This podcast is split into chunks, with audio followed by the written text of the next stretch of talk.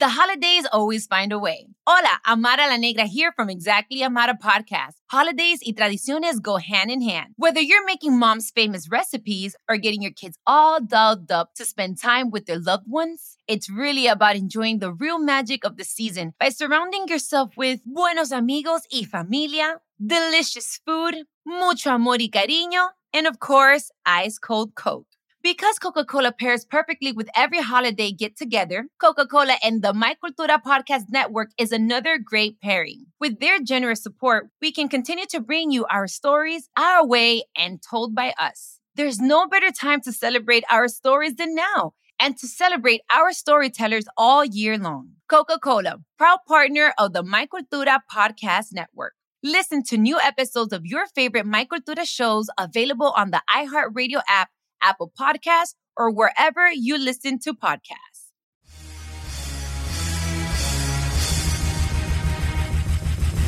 This is America with Rich Valdes, powered by PolitiWeek.com. And Rich Valdes is with us, former Christie administration official. You worked for Chris Christie, you've been in politics, done a lot of public service stuff. Rich Valdes, columnist now with the Washington Times. This is America. Richie V, you're on the air with the nation. The nation. This is America with your host, Rich Valdes. What's up, America? I am Rich Valdes. Valdes with an S on all of the social media. Your liberty loving Latino amigo right here, 17 miles away from Madison Square Garden, New York City. And we're talking about subsidiaries, stagflation, and secularization. Now, when it comes to a subsidiary, that's the word that was used by Matt Taibbi in this latest piece that he broke on Twitter on Friday afternoon. It says the Twitter files now show Twitter acted as a subsidiary of the FBI. Go figure, right? On Friday, Matt Taibbi released the sixth installment of the Twitter files covering the collusion between the social media giant and the FBI. Now, Taibbi says the government agency acted as a subsidiary for the company before Elon Musk's takeover. This is a thread. I'm going to read you a couple of the numbers on this thread. In number, thread number one, he says the Twitter files, part six, Twitter and the FBI. Christopher Wray has been the director of the FBI since 2017, and the Twitter files are revealing more every day about how the government collects, analyzes, and flags your social media content. Twitter's contact with the FBI was constant and pervasive as if it were an actual subsidiary. Between January 2020 and November 2022, Joel Roth uh, had exchanged 150 emails between him and the FBI. Now, he's the former head of the Trust and Safety Division of uh, Twitter. Some of these emails are mundane, like the San Francisco agent Elvis Chan wishing Roth a happy new year, along with a reminder to attend their quarterly call next week. Others are requesting for information on Twitter users related to active investigations. But a surprisingly high number are requests by the FBI for Twitter to take action on election misinformation, even jokes between small accounts that had very little followers. The FBI social media focused task force, known as FTIF, that was created in the wake of the 2016 election, grew to over 80 agents and corresponded with Twitter to identify alleged foreign influences in elections with tampering of all different kinds. The federal intelligence and law enforcement reach that went into Twitter included Department of Homeland Security, which partnered with the security contractors and think tanks to pressure Twitter to moderate content. It's no secret that the government analyzes bulk data for all sorts of purposes, everything from tracking terrorist uh, suspects to making economic forecasts. But the Twitter files show something new. Agencies like the FBI and the Department of Homeland Security regularly sent social media content to Twitter through multiple entry points, and they were already pre flagged for moderation. What stands out here is the sheer quantity of reports from the government. Some are aggregated from public hotlines. So they would get these public hotlines saying, protect your voice. Uh, if you see, uh, you know, the National Election Command Post, which provides a centralized location to access election-related threats, and they would come into the FBI, they'd be sent straight to Twitter. But they were literally things that were jokes. Like one an- unanswered question amongst the emails that they found uh, asked, "Do agencies like the FBI and DHS do in-house flagging work for themselves, or do they farm it out?" You have to prove to me that the inside the government you can do anything of with massive data or an AI search, says one former intelligence officer. And then uh, one of the emails says, Hello, Twitter contacts. The master canine quality of the FBI's relationship to Twitter comes through in this November 22 email. in which the FBI in San Francisco is notifying them that it wants action on four accounts, saying that in the case here, they wanted to suspend all four accounts whose tweets were almost all jokes. And there's, you know, photos of this, and I'll put it on on social media so you could take a look at Rich Valdes with an S. But this was uh, really interesting because they were saying it was civic misinformation. And they were using a joke that I've made a bunch of times where I kind of say, look, if election day is November 8th, then um, that's the day for Republicans to vote. And if election day is November 8th, I tell Democrats it's November 9th, right? This is a joke. But uh, of course, they took it the wrong way. And the FBI now is contacting Twitter for tweets that are jokes. Now, just to show the FBI can be hyper intrusive in both directions, they also asked Twitter to review uh, some Democrat accounts for a different kind of joke, except here it was even more obvious that they were kidding. You know, uh, one person said they were a ballot counter in their state, and if you're not wearing a mask, I'm not counting your vote. Obviously, that's a, uh, you know, a joke. But this is one of those things because you know you're, you do not hand them the, the ballot, right? It goes in a machine and then they take it out. Anyway, the point was they, these guys were overly aggressive. This is a, a totalitarian move where the FBI is using power that they have and they're abusing this power. And, and this goes on, and you can read all about it on your own time. I just wanted to give you uh, the gist of it. And, and the main gist of it, from my opinion, was that they are using their power to act as a subsidiary of the government. Twitter has control over your account. The FBI has law enforcement capability. They're overstepping their bounds.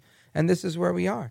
So Twitter is now a subsidiary of the federal government, and they're doing this to stifle you. Now, this is problematic because obviously these are private companies, and that that this comes up all the time. Well, they could do whatever they want if they want to stifle you.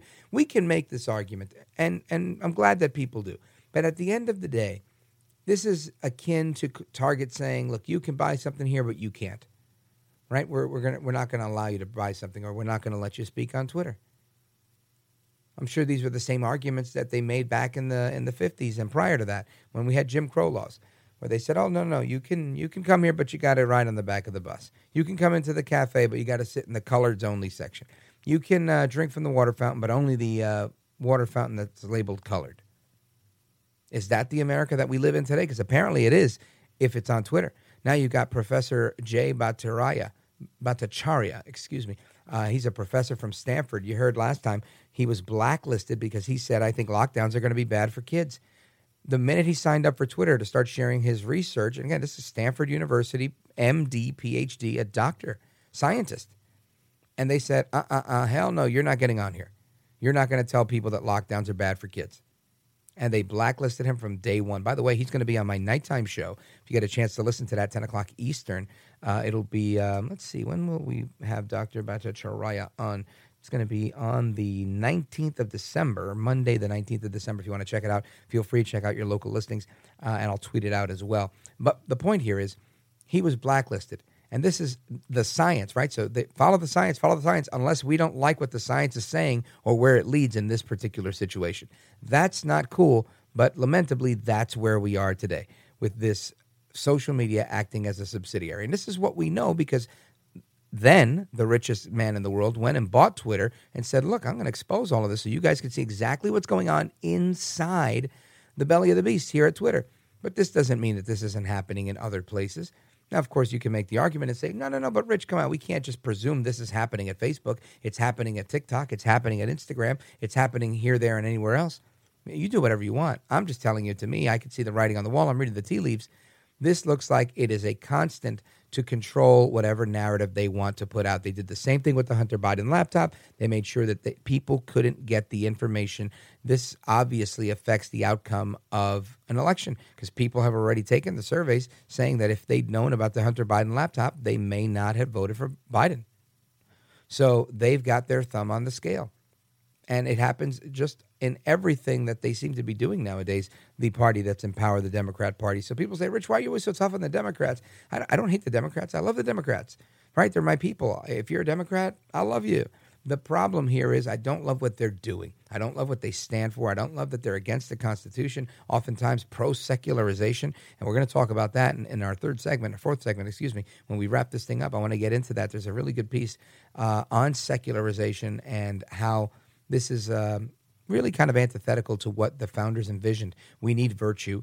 and um, religiosity, if you will, was was built into it. At least you know some sort of uh, commitment to faith and and morality. And usually they're they're tied, you know, at the hip. But you they're not. They are extricable. You can be atheistic and still be moral. But that doesn't seem to be the case. Although you'll find a few people go, listen, we're not religious at all. My kids are the nicest people you'll ever meet. Good for you, pal. Guess what? Look in the mirror. You're alone. There's not a lot of people like that. Most people raise their kids with a fear of God, a love for God, and they tend to be better people. Now, you could go ahead, cue all the people, church haters, Christian haters, whoever you are, that want to say, you want gossip, you go to the church, you'll find it. You want to find hypocrites, go to the church, you'll find it. Understood, granted, and agreed. There's hypocrites everywhere. That's not the point. By and large, I don't think Jesus is bad for people's lives, right? By and large, I don't think Christianity is a bad thing. I don't think going to church is a bad thing. For most people, the majority of them benefit from this. And I think there's plenty of research out there to make that case. I also want to talk about the economy. We're going to get with the uh, EJ Antoni. He's uh, one of the uh, scholars in residence at the Heritage Foundation. He's going to break down what's going on with the economy with us, and then we're going to do that um, discussion on the secularization. So, again, Twitter out of control. The media in general, I think it's out of control. And when you talk about free speech, I think it lives right here, not only on 1210 WPHT, but it lives in talk radio. It lives on the social media apps like Truth Social, like Parler, like Gettr, where you're allowed to speak your mind without censorship. Where if you have a you know a thousand or ten thousand followers, they can see what you're actually putting out on your posts. Where you're not stifled, where you're not shadow banned, where you're not you know visibly uh, reduced or whatever the terminology was.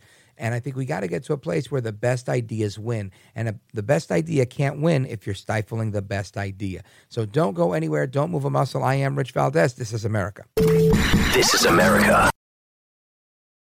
The holidays always find a way. Hola, Amara La Negra here from Exactly Amara podcast. Holidays y tradiciones go hand in hand. Whether you're making mom's famous recipes or getting your kids all dolled up to spend time with their loved ones, it's really about enjoying the real magic of the season by surrounding yourself with buenos amigos y familia, delicious food, mucho amor y cariño, and of course, ice cold Coke.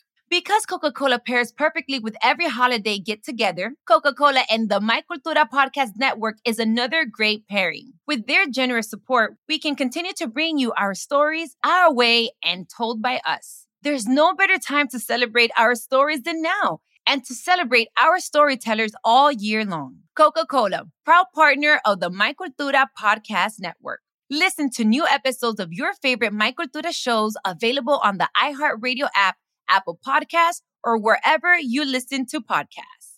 Ya vienen las fiestas. Hola, Amara la Negra here from Exactly Amara Podcast. The holidays always find a way, from abuela's traditional arroz con gandule recipe to living room dance parties. Enjoy the real magic of the season by surrounding yourself with buenos amigos y familia, delicious food, and of course, ice cold Coke, because Coca Cola pairs perfectly with every holiday get together. Coca Cola, proud partner of the My Cultura Podcast Network. Listen to new episodes of your favorite My Cultura shows available on the iHeartRadio app, Apple Podcasts, or wherever you listen to podcasts. When it comes to life's adventures, Hyundai is thinking of every mile. It's your journey. Our podcast, In Our Own World, takes listeners through our entire journey the good, the bad, and the oftentimes hilarious moments that make up our lives. Whether we're pulling prank calls on our friends or having an honest discussion about representation, it's all a part of our story. And Hyundai knows your journey is at the heart of your story. That's why they're by your side to cover all of the many miles and milestones together. And thanks to Hyundai, My Cultura listeners can experience the incredible journey of our Latino content creators. We're using their voices to share their stories because we all have a story. Join us as we voyage through life and celebrate its beauty, its diversity, and the voices of our culture. Together, we're discovering our road. Hyundai, proud partner of the My Cultura Podcast Network. It's your journey. This is America. He's brown, he's bald, and he's breaking it down. Oh, he's so handsome. What's his name? Rich Valdes. But the reason that energy prices have been so high mm-hmm. and the reason that food costs are so high is partially because of Russia's invasion of Ukraine and their weaponi- weaponization of both of those things. So ending that war as quickly as possible, making sure that invasion ends, is not only good for our values, but it's also good for our economy. Oh, okay. Inflation's great for the economy, everybody. All right, folks, welcome back. I am Rich Valdes, Valdes with an S, at Rich Valdes on all of the social media. That was, let me just make sure I don't get his name right, or his name wrong, I should say. Uh, one of the advisors to the Biden administration, Wally Adeyemo, Deputy Treasury Secretary, uh, and he was on the morning joke on MSNBC and he's blaming Russia for high inflation and food costs in the United States. And you know, it's just how it is sometimes when you're the administration. All they do is play the blame game. And uh, as you guys know, if I knew uh, a whole lot about the economy, I would have been an economist. Uh, instead, I got into radio. But that's why we bring you experts. For example, EJ Antoni from the Heritage Foundation. He's a regional economics expert, and he's with us right now. EJ, welcome, sir. Rich, thank you for having me. It's my pleasure. I'm really excited to speak with you because every now and again, you know, we will bring in somebody different. I've spoken with Steve Forbes and gotten his take on on the economy and inflation and and the Fed's theory on this, this you know, how they soften the blow, soften the crash landing. Um, spoken with um, uh, Rickards on this, and and and some have similarities, others have differences, but it seems to me whatever's happening here doesn't seem to be smooth at all. No, no, not at all. But you know, this whole idea of a soft landing. I mean, let let's try to put this in perspective here. You know, imagine a pilot taking a commercial airliner up beyond its its whatever its altitude limit is, stalling mm-hmm. out the engines, and then trying to bring that thing in for a soft landing. I mean, that's basically what the Federal Reserve has done by pouring all of this literally free money into the economy and now trying to reel it all back in you are going to create a disaster. I mean, there's just no way around that. What do you say to your colleagues that they say, well, this is the way you handle it. This is what you have to do. This is what Volcker did. This is the remedy that we have for high inflation is this is just what you do. And that's just how it's going to be. No, there's there certainly is a lot of truth to that. I mean, Volcker and Reagan gave us the formula of how you deal with slow economic growth and high inflation, both of which we have today. And that formula is the Federal Reserve needs to allow interest rates to seek their natural level instead of trying to to set them as if they know what the market is, is, doing, which they obviously don't. They have no idea. They can't dictate what interest rates should be. I mean, imagine the hubris of these people. But then on the on the federal government side, we need deregulation. We need lower taxes in order to spur economic growth. Again, this is the winning formula. It has worked before and it'll work now if we just implement it. Yeah, and again, I base my limited understanding of of the free market on what I've read, uh, The Invisible Hand, Adam Smith. What I've always felt is just get out of the way, right? It works by itself, but you put your thumb on the scale and we're, you know, we end up in trouble. And I feel like that's where we are. And forgive me, but why are we doing all of this thumb on the scale? Oh, Rich, that's a great question. So we have to remember that inflation is a tax. Now, it's a hidden tax, so it's not something that Congress has to vote on, the president has to sign, but it is still fundamentally a tax. Why on so that sounds more like Reserve what they call on the street VIG. You know that extra interest that's like usury that they charge you when the mob lends you money. Right, but now why on earth would the Federal Reserve cause this hidden tax? It's mm-hmm. because the Federal Reserve has today basically become the an extra financing arm for the Treasury. So the Treasury is constantly spending more money than it takes in, right? And when it does that, it needs to float bonds, meaning it needs to promise someone to pay uh, uh, pay them back money that they're borrowing today. So what happens though is the Treasury borrows so much money that they can't find enough lenders at these low interest rates. And so the Federal Reserve steps in and literally creates the money out of nothing for the Treasury to spend. And the problem when you do that is you devalue the dollar and that's why prices everywhere are rising. A lot of times we think of inflation as this item is going up or that item is going up. You have to remember what's really happening is the, the dollar is shrinking. The dollar, the unit of measure, is actually shrinking. And when your yardstick shrinks, you need more of those yardsticks to cover the same distance. Yeah, that makes sense. Good way of positioning that. So that makes a lot of sense. Do you feel that with the current increases that we've had to the uh, to the interest rate. Are we at a place where we could leave it alone and try to stabilize things, or do we really need these uh, additional increases that they said are going to be happening in the foreseeable future? Oh, we, we need the planned increases and then some, Rich. I mean, we, we are nowhere near where we need to be. You know, to, to put this in context, again, going back to Volcker, the last time we had inflation run up this high where it broke 9% earlier this year, at that point, Volcker had interest rates in the double digits. Meanwhile, this Federal Reserve still had them at 2%. I mean, it's, it's just, it's frankly obnoxious that these people claim to be aggressive, that they claim to be taking the fight to inflation when they themselves have fueled it and and are now uh, essentially just being cowardly in trying to deal with it. Rates need to move much higher, much faster. And again, it's not a matter of the Federal Reserve saying we think interest rates should be X, Y, or Z. It's a matter of the Federal Reserve taking their thumb off the scale, as you said, and allowing these rates to find their natural level. But if they do that, borrowing at the Treasury will become prohibitively expensive, and that's why they won't do it. Ah, that's the uh, secret sauce there. Got it. All right, folks, we are on with EJ Antoni. He is with the Heritage Foundation regional economics expert. No, you know, I, Rich, I don't have the uh, self control to be on social media. So the, the best place people can find me is heritage.org. Perfect. I don't know that I have it either, but they still let me on. Oh, anyway. Uh, we're going to continue this conversation because you've written a piece, and I want you to kind of walk us through this piece you've written because I think it's a very thoughtful piece with the title Blaming Consumers for Inflation Makes No Sense. Here's the real culprit. And I want to get into that because I think it's this is thrown around the media every day. People see it on TV, people hear it. But ultimately, we we watch TV and then we hear these sound bites like the one I played before from the Treasury official or the ones that come from from Deese or, or from Biden himself. And it seems like they're like, no, don't believe your your wallet, your debit card, your trip to the grocery store. There's no inflation. Things are fantastic. And, and every day it seems like things are better and better. And oh my gosh, we're doing great. And they're throwing parties. And yet things aren't great. And the only thing I've seen was a very brief reprieve uh, when I filled up my, my tank yesterday to take a long trip. So I'm thinking, I know people aren't stupid. That's one thing I do know. And uh, I wonder, and this is less of an economist question, but more of just how is it that people swallow this stuff? And like you said in your piece here, how is it that we can blame the consumers and blame Russia and blame absolutely everybody for all of this? And to me, this is one of those things where I don't think the administration is going to be able to talk their way out of this the way they've been doing it.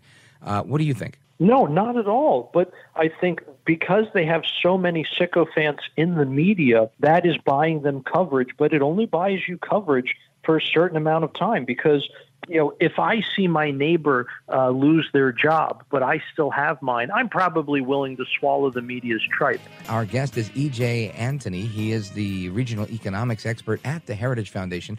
And he's written this piece that I want him to really carefully go through with us. And it references a, comment that was made by Treasury Secretary Janet Yellen. And uh, we have a short version. I think we have the, the full context. It's probably about a minute, maybe a little bit longer than a minute. But I want to play the full context of this so that you can really understand the um, the gall that, uh, of these officials when they say, "Look, look, this isn't this isn't our bad. This is your bad." Check this out.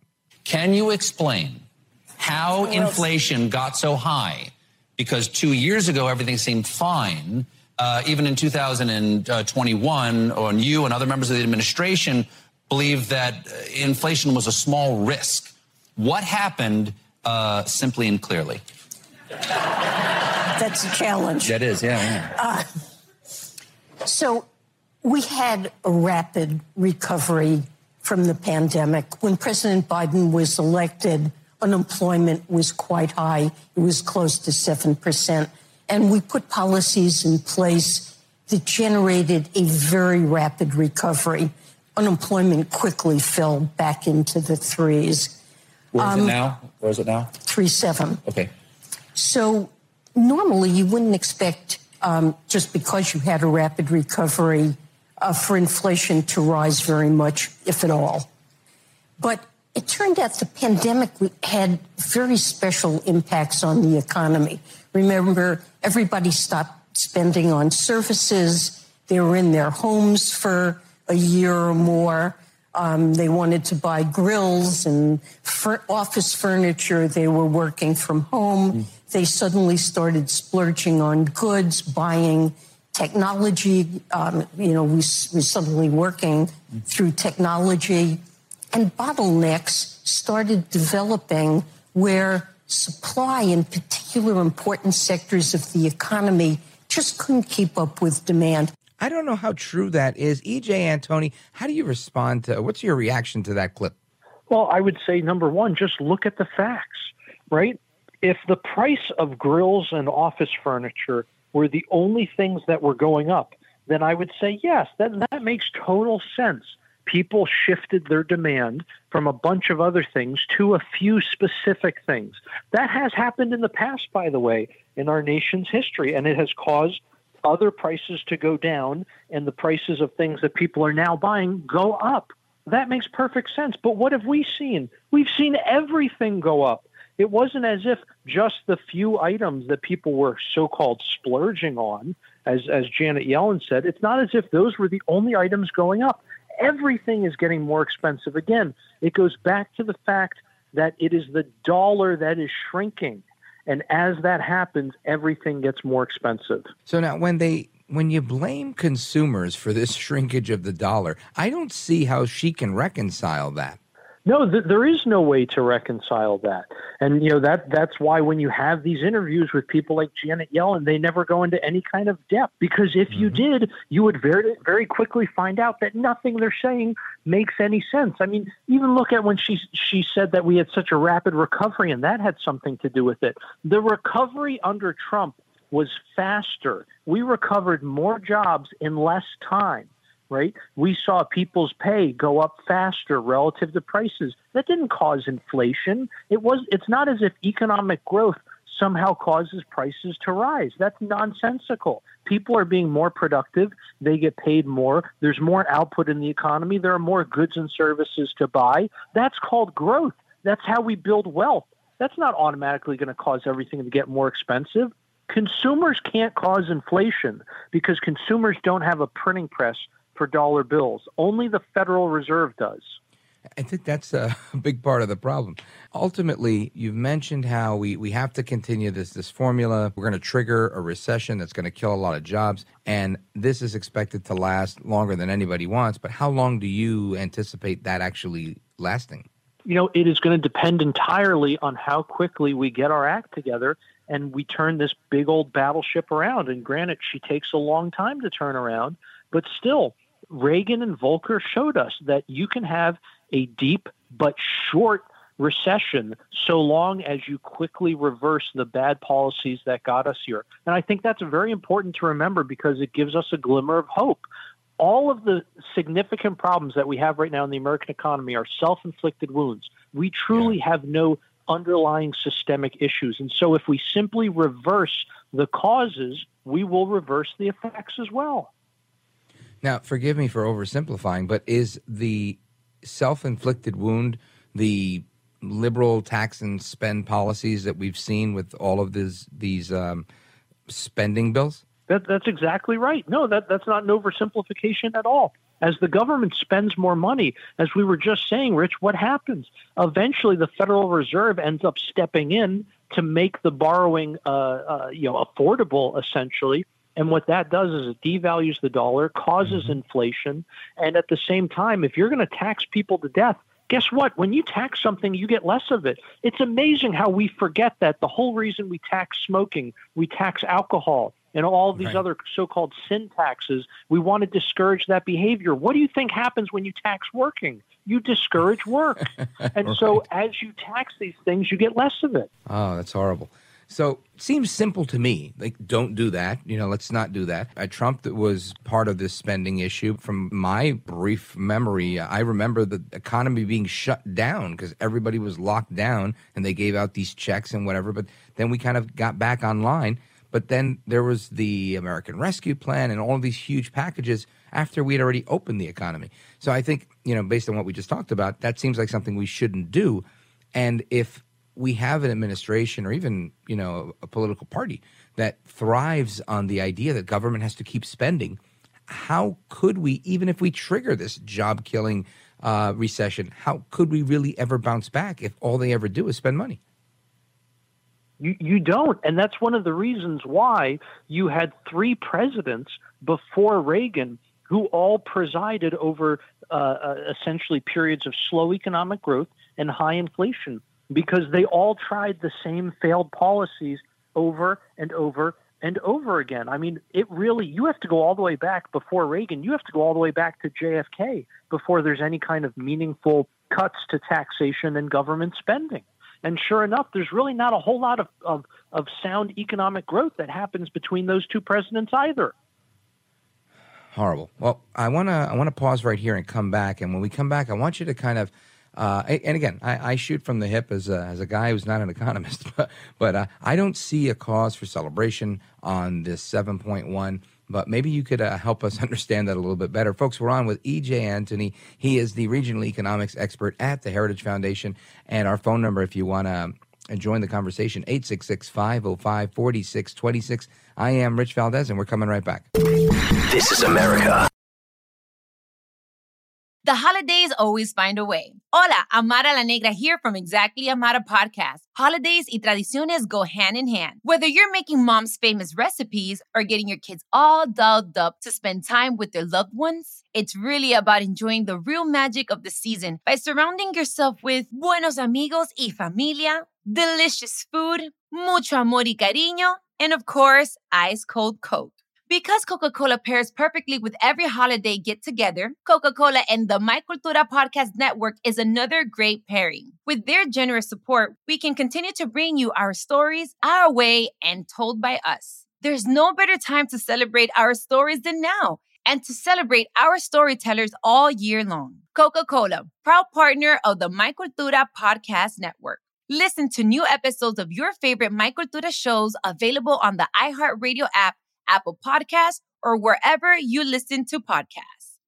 When it comes to life's adventures, Hyundai is thinking of every mile. It's your journey. Our podcast, In Our Own World, takes listeners through our entire journey the good, the bad, and the oftentimes hilarious moments that make up our lives. Whether we're pulling prank calls on our friends or having an honest discussion about representation, it's all a part of our story.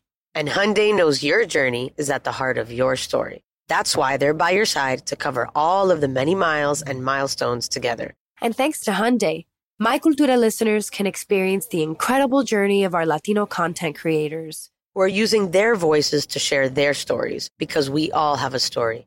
Join us as we voyage through life and celebrate its beauty, its diversity, and the voices of our culture. Together, we're discovering our road. Hyundai, proud partner of the My Cultura Podcast Network. It's your journey. The holidays always find a way. Hola, Amara la Negra here from Exactly Amara podcast. Holidays y tradiciones go hand in hand. Whether you're making mom's famous recipes or getting your kids all dolled up to spend time with their loved ones, it's really about enjoying the real magic of the season by surrounding yourself with buenos amigos y familia, delicious food, mucho amor y cariño, and of course, ice cold Coke.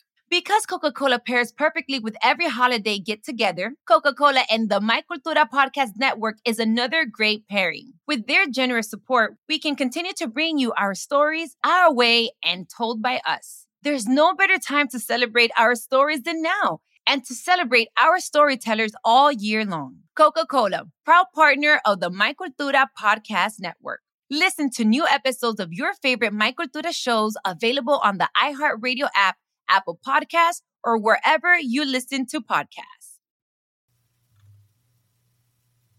The 45th President, Donald Trump, thinks it's an honor to speak with Rich Valdes. Oh, very good, Mr. Call Screener. Yeah. It's an honor. Thanks, Rich.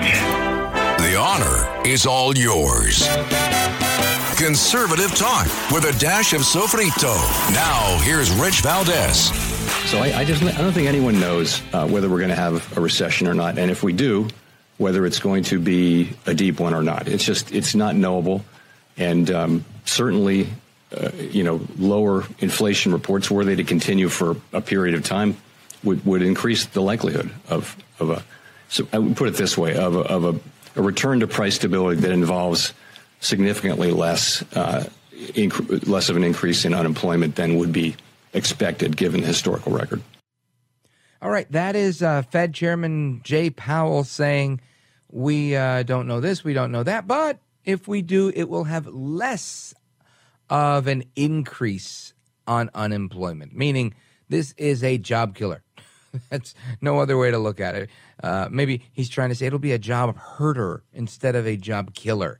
But yes, we're going to lose jobs as a result of the recession that is coming because we're going to see a recession and that we're going to trigger ourselves in order to try to destroy inflation, which we created ourselves. And by we, I mean Joe Biden and his friends, Janet Yellen and uh, Jerome Powell. So that's um, the the scoop from Powell himself. So mm-hmm. we're on with EJ Antoni. He's the economics expert at the Heritage Foundation.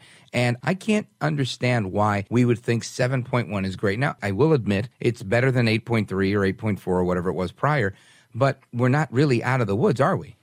No, not at all. I mean, could you think of a better example of damning with faint praise than to say that somehow this new inflation rate is good because it's not quite as horrific as it was a few months ago?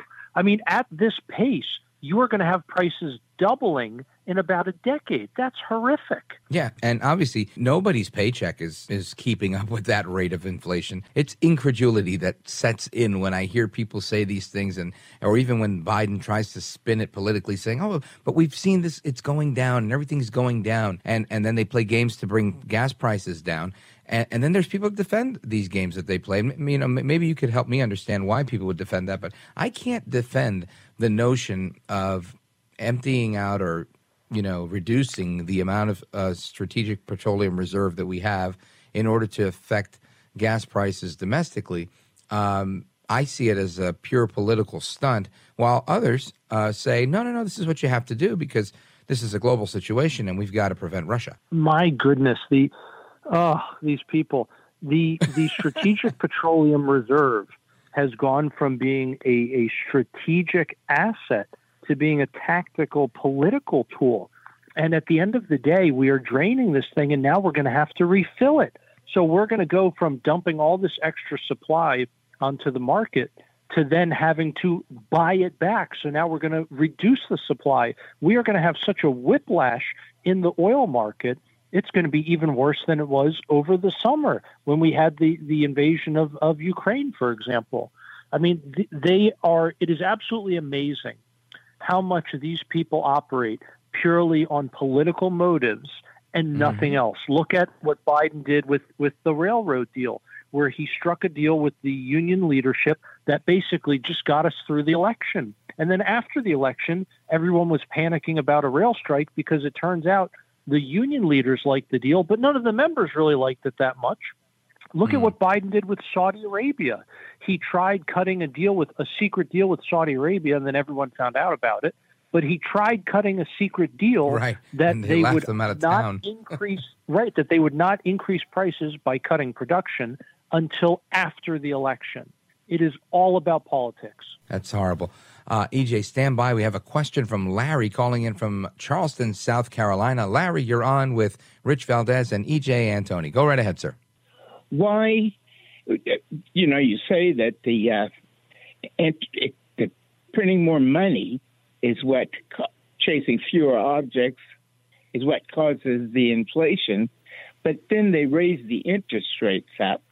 And If you raise the interest rates up, everything else that has to be borrowed is going to have to go up in price, which seems to me to be the very definition of inflation. All right, Larry, thank you. EJ, go right ahead. No, that that's a great question. And what happens is the we have to remember that the raising of the interest rate is not actually the cause here, it's the symptom. The cause is the Federal Reserve getting money off the market. It's them taking money out of the banking system and out of the economy. So as money becomes more scarce, there's less available to lend. And we have to remember that the interest rate is actually just a price. It's the price of loanable funds, meaning if I want to borrow money or if I have money available that I want to lend, what is the price I can charge or what is the price I will have to pay for borrowing or lending that money. That is all an interest rate is. It's just a price, it's a piece of information. And so the Federal Reserve is getting money out of the market, and that's causing the interest rate to go up. So, yes, they are decreasing the amount of money relative to the amount of goods and services. But one of the side effects of that, you're absolutely right, is that borrowing becomes more expensive and that drives up borrowing costs. All right. Thank you, Larry. Now, EJ, again, I just want to remind everybody how they can keep in touch with the work that you're doing. Uh, you said heritage.org is the place to go if anybody wants to take a look at the articles he's written. There's some pretty uh, interesting topics that I think you want to check out, uh, in particular on the economy. Honestly, the best place to follow me really is at, at heritage.org. Fantastic. Well, we look forward to bringing you back. Very insightful conversation. Uh, you, you make the hard stuff easy to understand, and I appreciate that. And I hope you'll consider coming back. Rich, it'd be a pleasure. Thank you for having me. You bet. All right, America, that's EJ Antoni from the Heritage Foundation, and there is more to come straight ahead. This is America. When it comes to life's adventures, Hyundai is thinking of every mile. It's your journey. Our podcast, In Our Own World, takes listeners through our entire journey the good, the bad, and the oftentimes hilarious moments that make up our lives. Whether we're pulling prank calls on our friends or having an honest discussion about representation, it's all a part of our story. And Hyundai knows your journey is at the heart of your story. That's why they're by your side to cover all of the many miles and milestones together. And thanks to Hyundai, My Cultura listeners can experience the incredible journey of our Latino content creators. We're using their voices to share their stories because we all have a story. Join us as we voyage through life and celebrate its beauty, its diversity, and the voices of our culture. Together, we're discovering our road. Hyundai, proud partner of the My Cultura Podcast Network. It's your journey. The holidays always find a way. Hola, Amara la Negra here from Exactly Amara Podcast. Holidays y tradiciones go hand in hand. Whether you're making mom's famous recipes or getting your kids all dolled up to spend time with their loved ones, it's really about enjoying the real magic of the season by surrounding yourself with buenos amigos y familia, delicious food, mucho amor y cariño, and of course, ice cold Coke.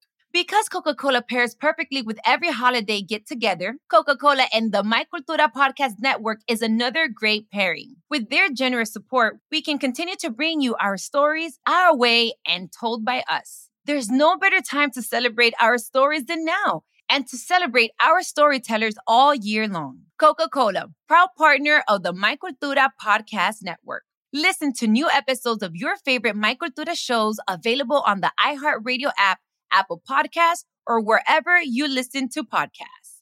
Hola, ¿qué tal? It's Chiquis from the Chiquis and Chill podcast. State Farm apoya con orgullo este podcast and all the storytellers on the My Cultura Podcast Network. They value nuestra familia as much as we do, and that's why they're offering surprisingly great rates. So you don't have to give up on doing what you love. With State Farm, you'll help protect what's important to you. Together, we're committed to elevating the Latino experience. It's our time to be heard about so many topics. Y con el apoyo de State Farm, nuestras voces can speak about mental health, familia, financial literacy, body positivity, y mucho más. State Farm supports our vision, our communities, our neighborhoods y nuestra gente. Tus seres queridos son tan importantes para ellos como lo son para ti. Como un buen vecino, State Farm está ahí. State Farm a proud sponsor of the My Cultura Podcast Network.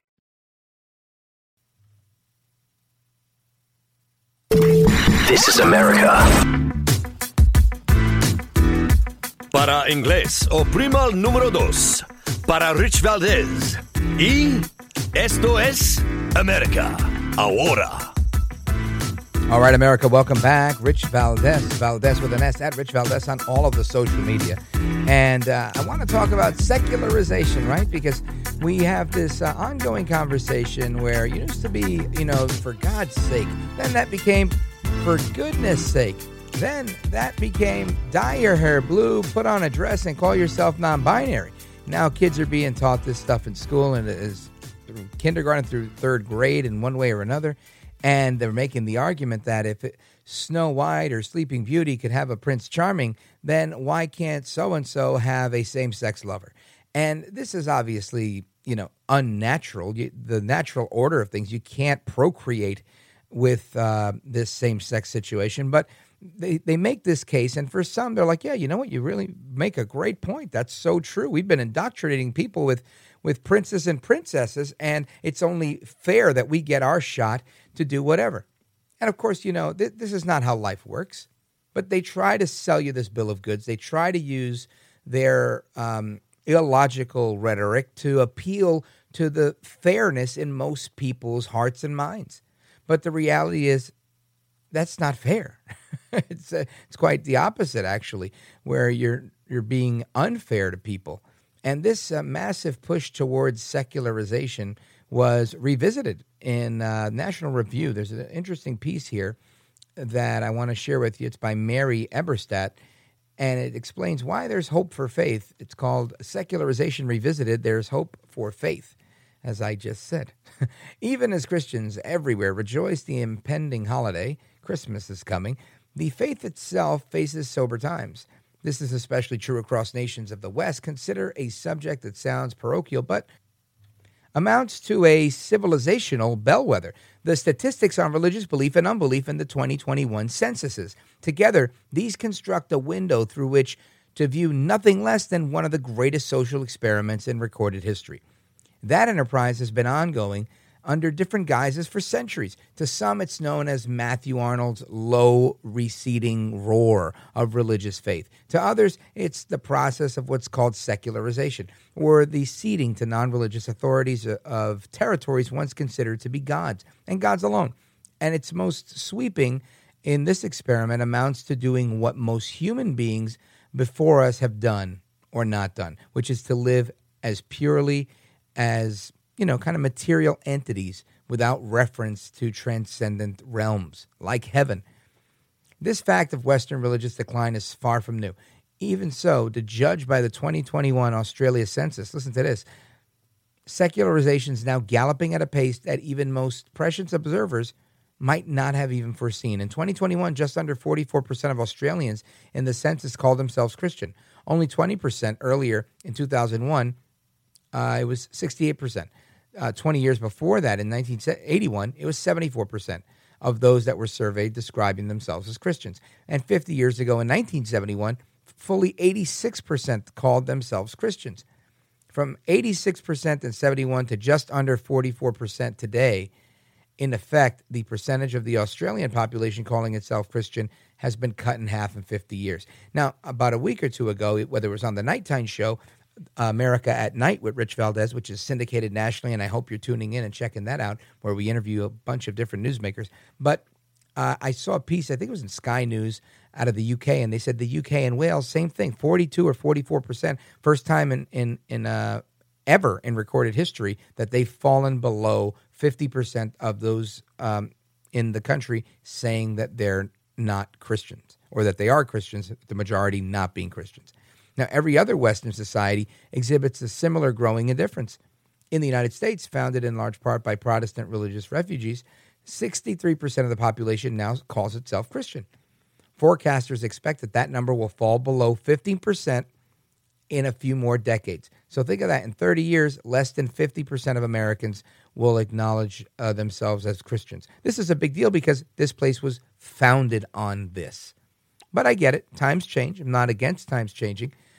Forecasters expect that number to fall below 50%. I'm against that. I don't care if times change. I just don't think we should abandon our faith. Now, I know there's people out there saying, no, no, no, Rich, but you don't understand. You can't push your faith on everybody. Yes, I can. That's actually exactly what I could do. That's what my First Amendment is for. So I can go and stand on a crate on the corner and tell people how great I think Jesus is. I can do that. And they can do the same for Allah and Buddha and anybody else because that is part of what this country is all about. So I always talk about the battle uh, of good ideas in in the free marketplace of ideas. So I don't mind losing if my idea is not the best idea, but if I think my idea is the best idea, then listen, we're going to have to tussle. We're going to have to go at it and figure out how we're going to get things done because we're on a trajectory where we're going away from Christianity and in the United States we're not necessarily going towards another religion we're going towards utter secularization. People just being agnostic or atheistic, maybe deistic in, in, in a very minimal way. But this isn't helping. This is where the abandonment of virtue comes in, where we're not a virtuous people, where we're not seeking to do what's right, where we're acting as ill spirited. And listen, I can tell you, Democrat policies are destroying America's fabric. That's true, but that doesn't mean I want to lock up the Democrats, arrest the Democrats. I don't want to break off from them in the union. I don't want to have a civil war. I don't want to do any of those things. I want to reason with them and I want to beat them fair and square because my ideas are better. I believe the free market's a better idea than socialism. I believe that Christianity is a better idea than secularism.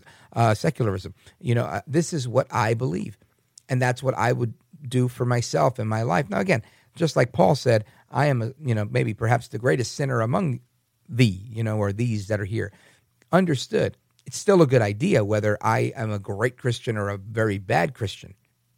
And I think that's the point. Right is always right, irrespective of if we choose wrong unwittingly or wittingly. We have to do what's right because it's right for the sake of what's right do things for God's sake, not for goodness sake, and not for the sake of dyeing your hair blue, putting on a dress, and calling yourself non binary, and then taking every last kid you can with you. Or saying things like, you know, they're not pedophiles, they're minor attracted persons. We've got to get on track because we're going grossly astray.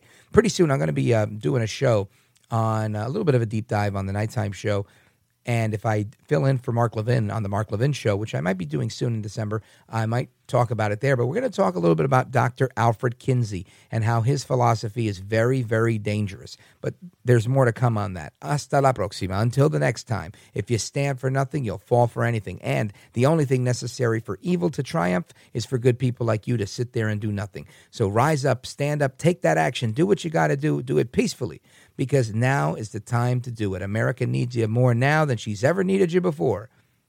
I am Rich Valdes, and this is America. This is America.